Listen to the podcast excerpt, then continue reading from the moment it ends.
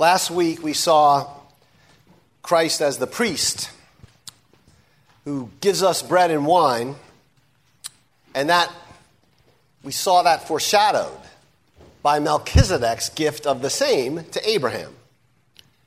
And that scene from Genesis 14 and those gifts were connected to the text I want us to look at this morning. It's, it's the well known and quite long discourse of Jesus on the bread of life. So, we're in the middle of a series on the Lord's Supper, and this is obviously a relevant and important discourse concerning that theme. So, to keep this manageable, we will look at this, Lord willing, in two parts. The first part today, and Lord willing, again, the second part next week. So, with that, today we'll make two points. They're there on the outline in your bulletin uh, the giver of bread and the bread itself. The giver of bread and the bread itself. So, first, the giver of the bread. What's happened here is Jesus has just fed the 5,000. And this text is really, in one sense, an explanation of that. Right? Uh, and the crowds kind of scramble to catch up to him after that. They chase him around the lake. There's an intervening incident. But in any case, when they finally catch up to him, they say, Rabbi, when did you get here? And Jesus decides that's not the question he wants to talk about or answer. And so instead, he wants to unmask their motivations and he wants to kind of redirect the whole question. Right? He says, You're looking for me not because you saw the signs I performed, but because you ate the loaves and you had your fill. So, so the, the force of what Jesus is saying here is this You're looking for me not because you understood the significance of the signs, not because you really grasped what the feeding of the 5,000 was about, but because you have a materialistic, worldly conception of the kingdom. Bread and power. He can make bread, let's make him king. Oh, he can do miracles, let's chase him around. And so, what Jesus decides he's going to do here is he's going to direct them and direct us to a different kind of bread. And he says something that we've all heard a hundred times. It sounds almost absurd to say this. Don't work for the food that perishes. I'm assuming many of you spent many hours this week working for the food that perishes. It seems like that's pretty much all we do, Jesus. But he starts off by telling these people who've gone out of their way to get to him. Now, it wasn't like he was down in the parking lot. He's around the other side of the lake and they're chasing him and they're getting up to him and he's like, don't work for the food that perishes.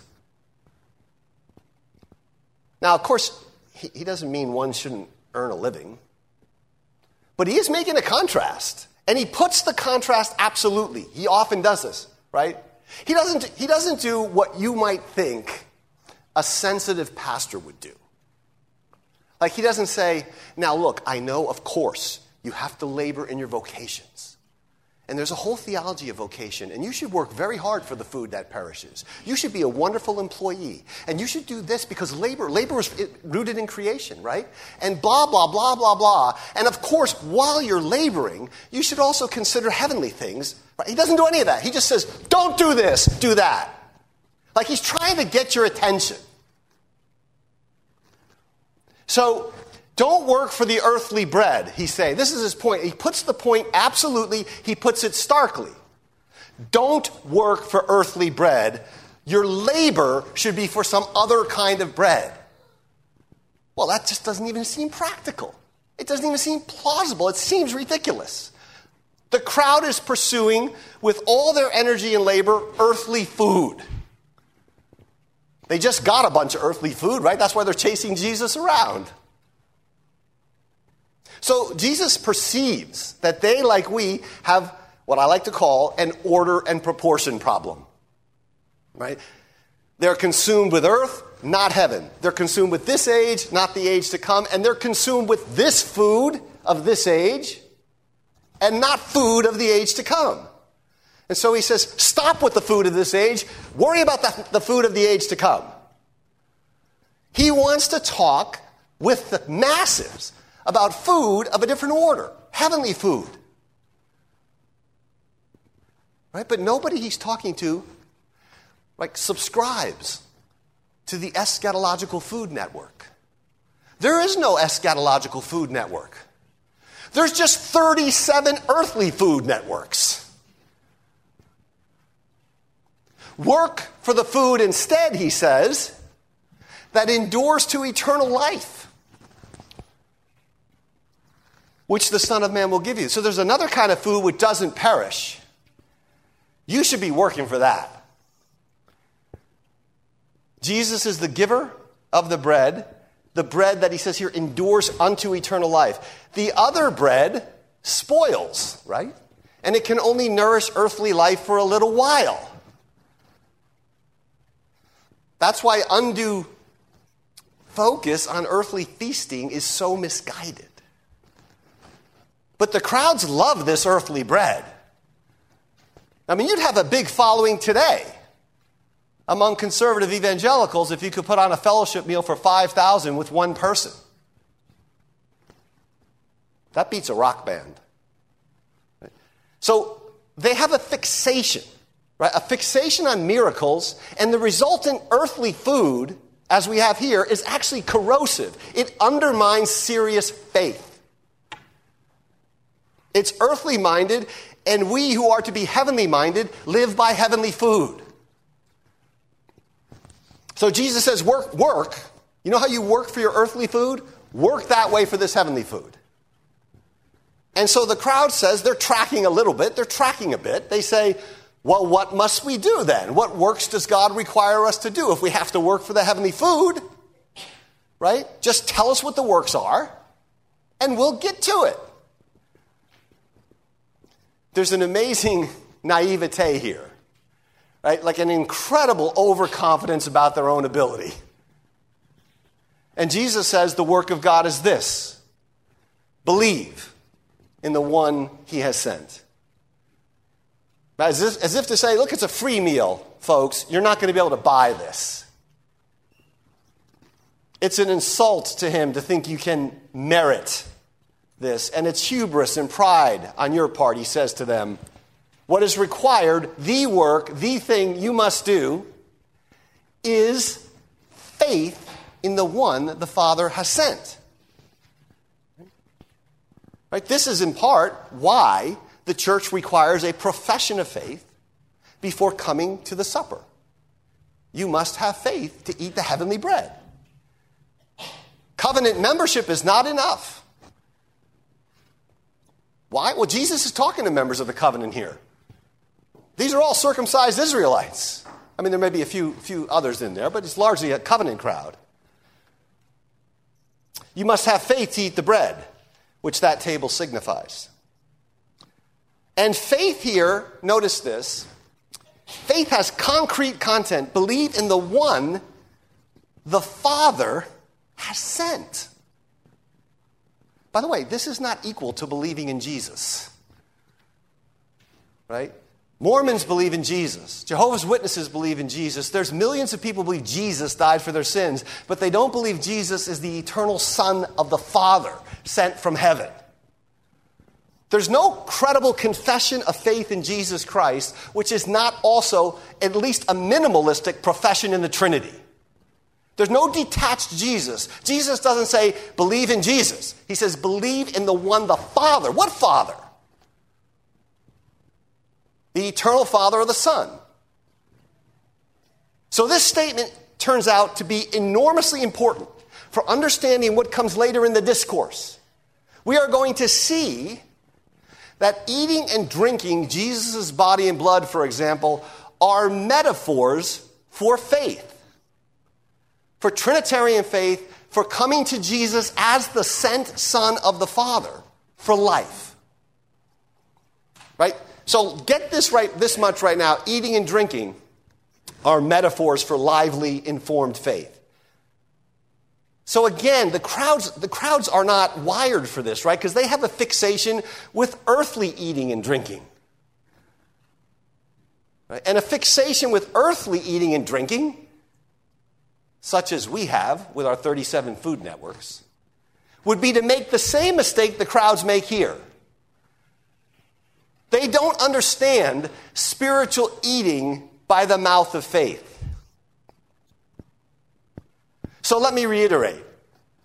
The thing God requires, the work required to partake of the food of eternal life, is living Christ centered faith. Faith in Christ as the Son sent into the world, the pre existent Son sent by the Father. So the crowd says, okay, give us a sign that we might believe. Jesus has told them what they, they have to believe. Now they want to, you would think the feeding of the 5,000 would be enough, but they want another sign. They think Jesus might be some kind of second Moses, so they bring up, you know, Moses in the wilderness and they got bread. Our ancestors ate manna, right? So they're saying to Jesus something like, look, if you're greater than Moses, do a greater miracle. We got bread from heaven from Moses. This seems to be their thought. The loaves that you made, Jesus, were nice, but they didn't drop down from heaven. We want a greater sign than the one we just saw. Think of the hubris of this, right? We want a greater sign. And Jesus responds like this He says, It's not Moses who gave you the bread from heaven, it's my Father who gives you the true bread.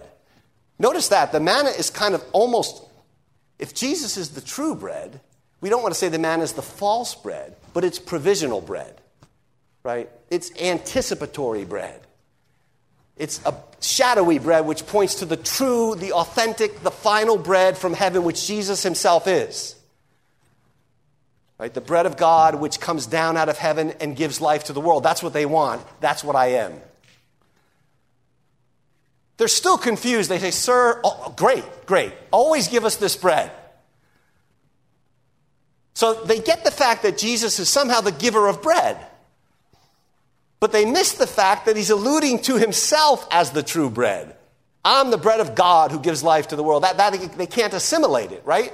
When people tell us stuff that we're not ready for, we can't assimilate it, right? We can hear the same thing 50 times, right? We just can't assimilate. They can't assimilate this. And so that brings me to the second point, which is the bread itself. So, because the people and crowds are this way, right? They're, they're dense, right? Jesus puts it bluntly. He doesn't often do this, but he does it here. He says, I'm the bread of life. And we talk, we talk a lot about bread. Let me, just, let me just disperse any confusion. I'm the bread, I'm the gift, and I'm the giver. Whoever comes to me, he says, will never go hungry, and whoever believes in me will never thirst. Recall again, Jesus said faith is required to get this bread. And here, faith is coming to Jesus, right? A living act of turning to Him for perpetual nourishment, for refreshment. It is believing in Jesus, it's appropriating Jesus. Faith is an act of total self commitment, and without this faith, it's impossible to be pleasing to God. With this faith, though, when we come, one is fed in their soul. Ultimately, Jesus says if you come with true God given faith, you will never hunger and thirst again. It turns out the crowd is still not tracking. right? But Jesus and his Father are not thwarted he doesn't think, wow, this is a frustrating discourse. He, he, there's a transition here, it's very abrupt, and again, it's important to get why he would do this. In verse 37, he says this All those that the Father gives me will come to me, and whoever comes to me, I will never drive away. It's an unambiguous statement of divine election. This in the middle of a discourse on the bread of life. Namely, he says, there is a people chosen by the Father, redeemed by the Son. And those people, unlike much of the current audience Jesus is addressing, will come to me, will have the kind of faith I'm talking about. They will understand that I'm the Son of the Father, sent into the world. They will come to me. They will look to me. They will appropriate me. Many are called, few are chosen. All the Father gives will come. There's not one who will not come. All those that the Father gives will come to me, and whoever comes to me, Jesus says, I will never drive away. Right? The Father gives, the Son keeps and guards, and He takes personal responsibility for the full and final salvation of every last one of His sheep, every last one the Father has given to Him. Because He says, I've come to do the Father's will. And His will is that I lose zero. I lose none of those that the Father's given to me. And, and not only that, I will raise them up on the last day in glory because I keep them. It is a strange thing to insert into a dialogue on the bread of life. We will see, I think, some of the reasons Jesus is doing this. So in verse 40, he says, The Father's will is that everyone who looks to the Son, notice that, looks to, it's a kind of discernment, and believes in him, has eternal life and is raised up by Jesus on the last day. So let me talk a little bit about this faith. We've seen that God requires faith. But notice the faith, it's been unpacked, it's flowered here in this text. It's been called believing on Jesus. It's been called coming to Jesus. Here it's called looking to Jesus, having a kind of discerning vision, a kind of illumination about who he is. And notice also, as careful readers of the Gospels, we should be attuned to this kind of thing. Jesus here does something that we don't do instinctively. He says, Whoever comes to me, I will bless and sanctify and send you out into the world, and I'll do this for you and that for you and this for you, that, I'll do all these Christian things, and you'll be an effective Christian. He, he, he skips all of that. He goes right to the eschaton. Whoever comes to me, I will raise him up on the last day. What, what's with that? What happened to the Christian life? What happened to everything in, between? Why does Jesus do that? Well, because he understands one thing faith is a kind of regeneration. Faith is ordered to the eschaton. The eschaton is relevant from the inception of the Christian life because faith is itself a resurrection out of dead and it's the beginning of and the guarantee of being raised on the last day. Right? Right? That feast is important only because it points to the eschatological feast of the kingdom. Your faith is significant only because it's the very beginning of the regeneration of the cosmos and the end of the world. We are already participating in the eschaton. And so Jesus can say, Whoever comes to me, I will raise him up on the last day. So I'm going to stop and ask a question because there may be some perplexity here. After all, we're talking, at least we were talking, it seemed, about the bread of life. And then suddenly Jesus decides, you know what? I'd like to talk about eternal election for a while. I mean, that's just not, that doesn't seem intuitive. Why is he doing this here? Well, this may be offensive. It's always offensive, this doctrine to some. But he's saying only the elect, only those with this kind of faith, eat the bread of life. The masses do not eat the bread of life simply because they're in the covenant. Jesus is fencing the table in a sense here. He, he does this all the time, right? He has a whole crowd following him, and he turns around and says, Hey, listen, if you're not willing to take up your cross and die as a martyr, stop following me. Right? right? If you're not willing to do this, stop coming. Jesus is constantly turning to the crowds and thinning them out, challenging them, right? He starts talking about election. Well, they are the elect people. They don't get, they're not going to get to eat the bread of life just because they're chasing Jesus around and they're circumcised and they're the descendants of Abraham. It isn't their birthright. God can raise up sons from, of Abraham from these stones. This is why he interrupts a discourse on the bread of life to talk not about the covenant, but about election. The significance of this is far reaching. He, he talks not only about election, but about the visible sign of election, namely faith.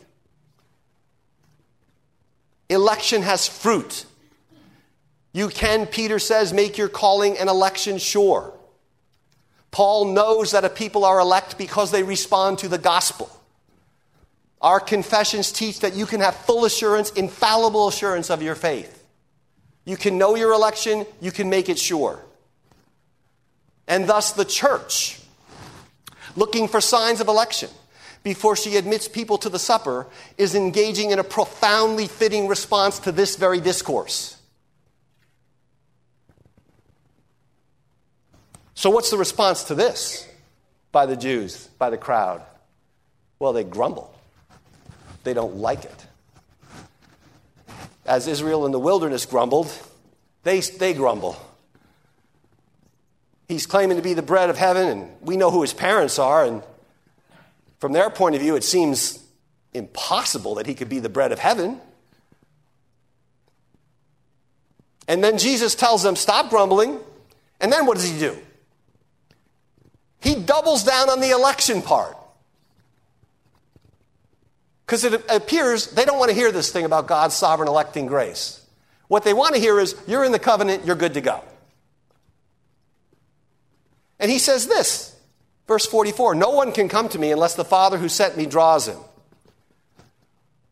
And by the way, drawing here is a powerful word. It means being dragged against your will. Right? The Father mightily and effectively has to incline hardened wills and hearts to turn them to Jesus Christ. And then Jesus says in verse 45, in the new covenant, he says, and here he cites Isaiah. He says, Everyone will be taught by God. Ultimately, in the end, in the new covenant, there is nobody who is not elect. They're not even teachers. Everyone, he says, without exception, from the greatest to the least, will know the Lord and be taught by God. It's written in the prophets, Jesus says. This is, the, this is what the prophets are talking about. Here, let me say something that should cause your reformed ears to tingle. No one is in the new covenant because they are born into a Christian family. That should get your attention. No one is in the new covenant because they're born into a Christian family. What do I mean by that? Well, I mean this Jesus is speaking eschatologically here. So let me restate the truth of what he's saying in verse 45. He says this In the eschaton, those who are in the new covenant are the elect and the elect only. Right? There are, Jesus says, no unbelievers, no one who has not been taught personally by God among the people in the end. This is what the prophets spoke of when they spoke of the messianic glory. Think of this, right? At the wedding supper of the Lamb, how many covenant members will there be who are unbelievers? Zero. Right? There'll be zero people who are merely covenant members. That's not true at this table. For now, there are unbelievers. For now, the number of people in the covenant, professing believers and their children, is larger than the number of the elect. Not everyone in here is elect. So, why is this important? Why, does, why is Jesus citing Isaiah 54 here? They shall all be taught of God. Because he's sifting and testing his own covenant people with respect to their living faith on feeding on the bread of life. That's why. He's saying, look, in the covenant, yes, of course, you're born into it. But you're going to be sifted and tested so that finally the only people in the covenant are the purified, redeemed elect of God. And we're in that process in, the, in, this period of time, Jesus says. So don't be chasing me around thinking you can have the bread of life because you're Jewish. I mean, it's quite a remarkable discourse.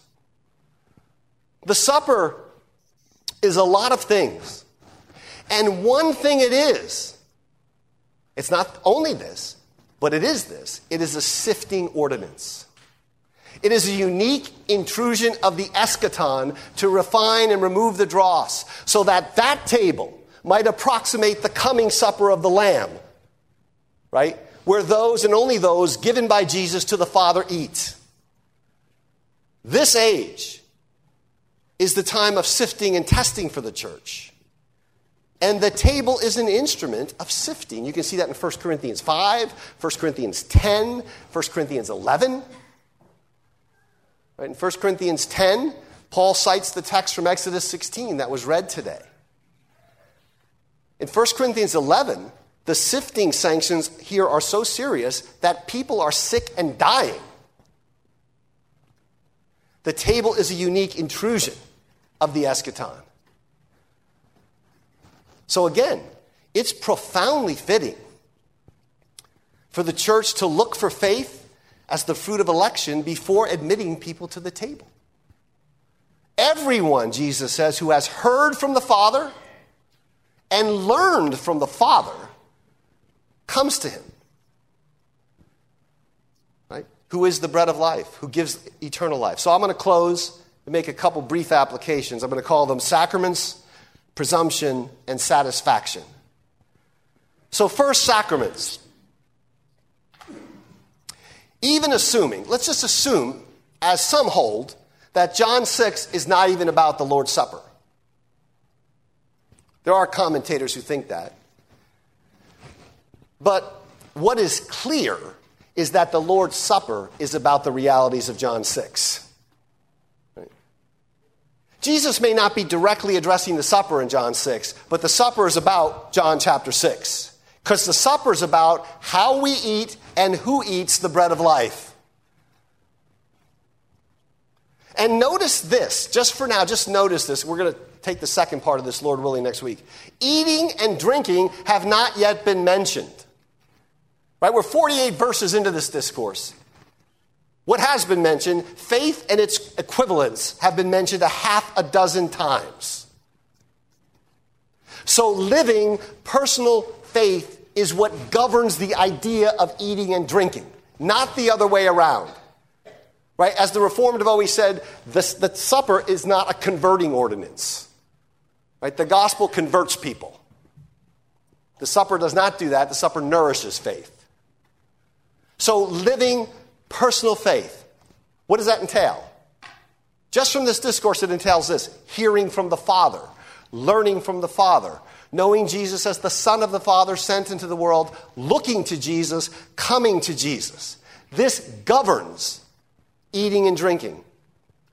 And it's that kind of faith that the supper seals, right? This is why we believe the sacraments are seals to our faith. So that's important to keep in mind as we come to the table. The second thing is presumption. I've already said something about this, right? He's, he's rebuking the presumption of the crowds. They had, they, you know, they had some kind of faith. They had a couple things, right? They had covenant membership, they had circumcision, they had some kind of faith, they had some sort of commitment. Jesus fed them the 5,000 loaves, they chased them around the lake. They had some interest, they wanted the free bread. But they didn't truly believe. Jesus was doubtful about their faith. He doesn't say to them, look, it's fine. The bread of life is for you know, everybody in the covenant. Instead, he says this only those given to me by the Father, only those who've heard from the Father, learned from the Father, seen me, come to me, and believe in me, only they have eternal life. Only they partake of the bread of life. To come some other way is to just eat and drink judgment on yourself, Paul says. It's a rebuke of presumption. Jesus, as I said, is always doing this to the crowds. But it's important to get this, right? It is not meant to drive you to despair. Whoever comes to him, he will keep. He will not cast out. So, what's your response? Come to him. Look to him. Feed on him. Learn from the Father. Feed on him by faith perpetually. Faith is the mouth which grasps Jesus Christ. And if you do that, know that it is the Father that has given you, the Father that has drawn you to the Son, right? Perpetual dependent faith precludes presumption. Finally, satisfaction. Why this discourse? I mean, why is Jesus referring to himself as the bread of life? Well, I think we all know, right? It's because he wants to nourish us, he wants to satisfy us. He wants to cause us to prosper and flourish as human beings. Outside of him, there is no satisfaction. Because all other food is dying. Right? You leave the groceries out, or you turn the refrigerator off, and you'll see, right? It's just corruption, death, decay. Adam ate in rebellion, and now all eating is tied up with the curse. All eating is tied up with the curse. They're bound up with death. Food is cut off from its life source, it's dying. Dying people eat dying food and they keep dying, so they have to eat more dying food. That's why we cannot get lasting satisfaction from earthly feasting. Yes, we can get some satisfaction. I'm not saying you can't have any satisfaction. Parties have a certain satisfying dimension to them, but any astute person knows that's not really what I wanted or what I want, right? Yes, we have imperfect and partial happiness, but lasting deep satisfaction cannot be found apart from face to face communion with God because you were made to see God. We spend our whole lives, you know, trying to wring some satisfaction out of these other things, right? And as you get, if you're young in here, you may have no idea what I'm talking about. But as you get older, you realize, well, you know, none of this other stuff's going to work. What I really need is to be raised from the dead in immortal glory and see the face of the triune God. That'll work. What else is going to work exactly? So, because you're, you're created, as Augustine said, right? Your heart is made for Him. And that means you're made to eat and drink with Him, to commune with the Holy Trinity in glory. Thus, only that bread and that wine is, without any qualifiers, the bread of life. There's no caveats to that, right? When someone hands you some food or drink at a party, right, and they say, This is fantastic stuff, it's A grade stuff, it's really tremendous right? You should think in the back of your mind, there should be like an asterisk. Like, I always receive this stuff with a big asterisk. It's a little footnote. It just says, yeah, this is still part of the dying food that dying people eat and have to eat more dying food because they keep on dying. The best thing it could be, the best thing it could be is a faint pointer to the glorious feast which is to come. That's the best thing it could be. I might drink too much, I might drink too little, I might eat too much, I might get indigestion, I might have a headache.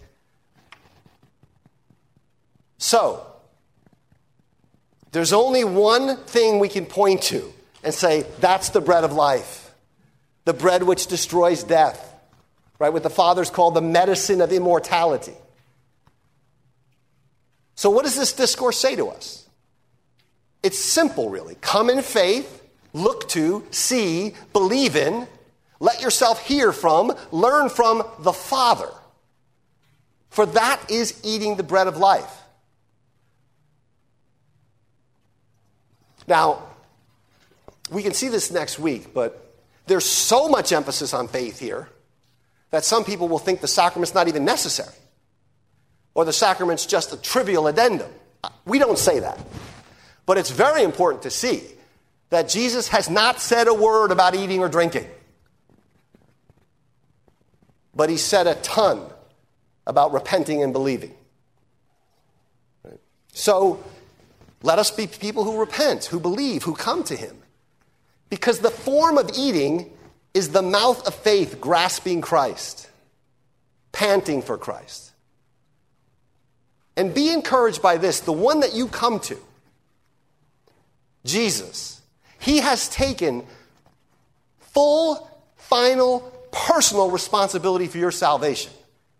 It's very un American, right? Like, your salvation is not in your own hands. He has full responsibility for it. If it was up to us, we would lose it. He who is the bread of indestructible life, then, as you come to him, know this He will raise you up on the last day. Right? For faith is the foretaste of that indestructible life. Amen.